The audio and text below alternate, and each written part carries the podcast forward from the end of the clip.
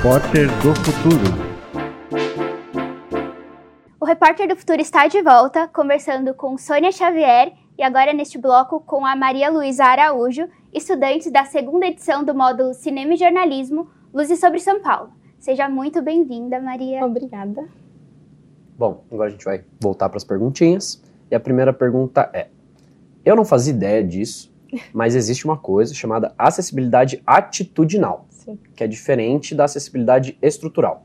Expliquem um, pro, um pouco para a gente do que isso se trata. Então, assim, basicamente, a acessibilidade estrutural, também conhecida como acessibilidade arquitetônica, ela se trata da alterações dos espaços para que se tenha mais acessibilidade. Por isso, muitas vezes a gente vê rampas, é, elevadores, banheiros adaptados e até mesmo os pisos portáteis. Se trata mais de uma adaptação do espaço público, já público-privado, né? Já a acessibilidade atitudinal se trata justamente do comportamento das pessoas em relação a pessoas com deficiência, é, de uma forma como elas tratem elas sem preconceitos, estigmas, é, e pensando também que a pessoa com deficiência, ela não é a deficiência dela, ela só tem aquilo como um componente, né? Então é basicamente isso, as diferenças. Como a gente falou um pouquinho no primeiro bloco, é, o sistema de mobilidade urbana ele precisa ser pensado por pessoas, por e para as pessoas que mais precisam é, daquela acessibilidade. Mas são só essas pessoas que são beneficiadas por cidades mais acessíveis? Não, com certeza não. Quando a gente fala de uma cidade mais acessível, a gente fala de pessoas com deficiência em lugares onde outras pessoas não deficientes estão. E ambientes diversos são bem-vindos em todas as situações. Então, quando a cidade é acessível, facilita para todo mundo. Eu acho que também entra até um pouco na questão que a Maria falou no bloco anterior. Quando você, por exemplo, tem um deficiente, um cadeirante descendo do, do ônibus e tem muita dificuldade, ou pelo, pela, pela calçada, pelo meu fio. Se isso fosse mais fácil, é, não teria um transtorno para todas as pessoas, né? Legal. E também é interessante pensar para as pessoas idosas, né? Que elas precisam de, de uma estrutura maior para que elas não sofram acidentes. Quando a gente pensa em, em crianças em carrinho de bebê, né? Também facilita para todas as pessoas. Exatamente, no caso das rampas, né?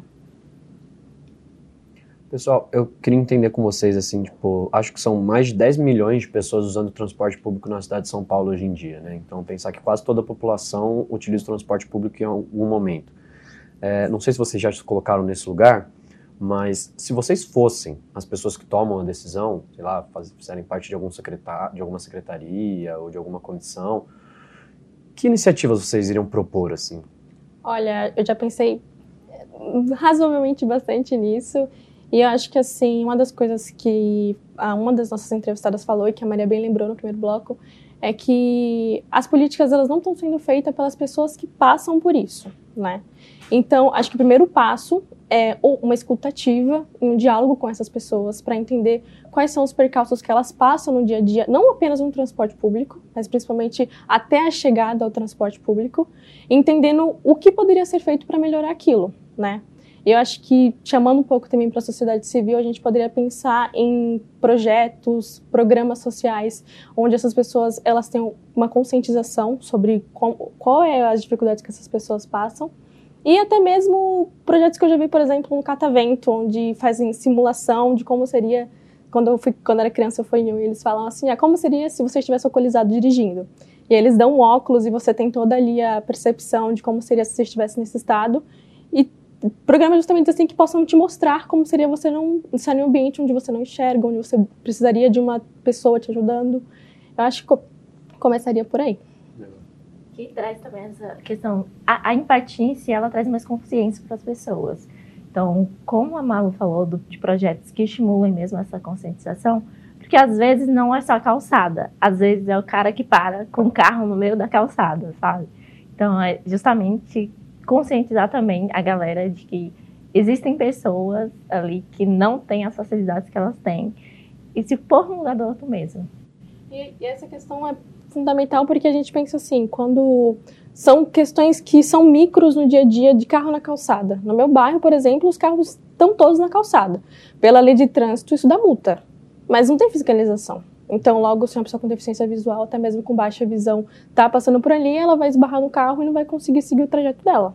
Então você vê que são pequenas coisas que parecem não ter nada a ver, mas que tem tudo a ver e atrapalham muito. Sobre carro na calçada, acho que tem uma coisa também de que as vias, elas são muitas vezes mal pensadas, né? Hum. Então o carro ou tá na calçada ou não passa mais carro naquela rua, né? Então acho que tem muito isso também da, da urbanização precária na cidade, principalmente na quebrada, onde as pessoas acabam meio que sendo obrigadas a colocar o carro em cima da calçada. E tem dois experimentos muito legais que eu já vi sobre empatia, que um foi até no, na, na, reportagem de uma TV grande, que você colocava um, uns trajes para simular um idoso subindo no ônibus, assim. E aí a repórter colocava a roupa, e aí tentava subir e falava, nossa, isso aqui é muito difícil, né, me movo super devagar. É, justamente para falar sobre empatia com o idoso, a questão do, da velocidade principalmente, que as coisas acontecem. E o outro eram pegar motoristas de ônibus, colocar eles naquelas bicicletas ergonômicas, parados, e aí ficar passando com os ônibus do lado, assim, bem rente, para eles verem como que o ciclista se sente quando passa um ônibus rente a eles, assim. É, acho muito legal, assim. Que bom que você teve essa experiência no Catavento. Eu era criança, eu lembro até hoje. Porque, e outros projetos assim eu vi bastante. Assim, minha faculdade também teve isso, na PUC. Deles fazerem com pesos e coisa, várias coisas, assim. Eu achei muito legal. É uma iniciativa que realmente faz com que as pessoas sintam, né? Como seria se elas estivessem naquele lugar. E são geralmente problemas que puxam problemas. Então, é o carro na rua porque a, a rua é muito estreita, porque a cidade não foi pensada para uhum. isso. Então, são, tem camadas, existem infinitas camadas. E quem melhor para pensar a cidade do que as cidadãs e os cidadãos que estão habitando nela, né? Exatamente. Gente, o papo tá ótimo, mas infelizmente o nosso tempo tá chegando ao fim. Muito obrigada pela presença de vocês aqui hoje, por essa conversa maravilhosa. E muito obrigado a você que nos acompanha até aqui. Nas próximas edições do Repórter do Futuro, a gente vai conferir outras reportagens produzidas por jovens repórteres durante os cursos. Não se esqueça de se inscrever no canal da Câmara no YouTube. O QR Code está aparecendo aqui na tela. Ah, e se inscreve também nas redes sociais do Oboré e do Projeto Repórter do Futuro. Rede Câmara São Paulo, a sua conexão com a política da cidade.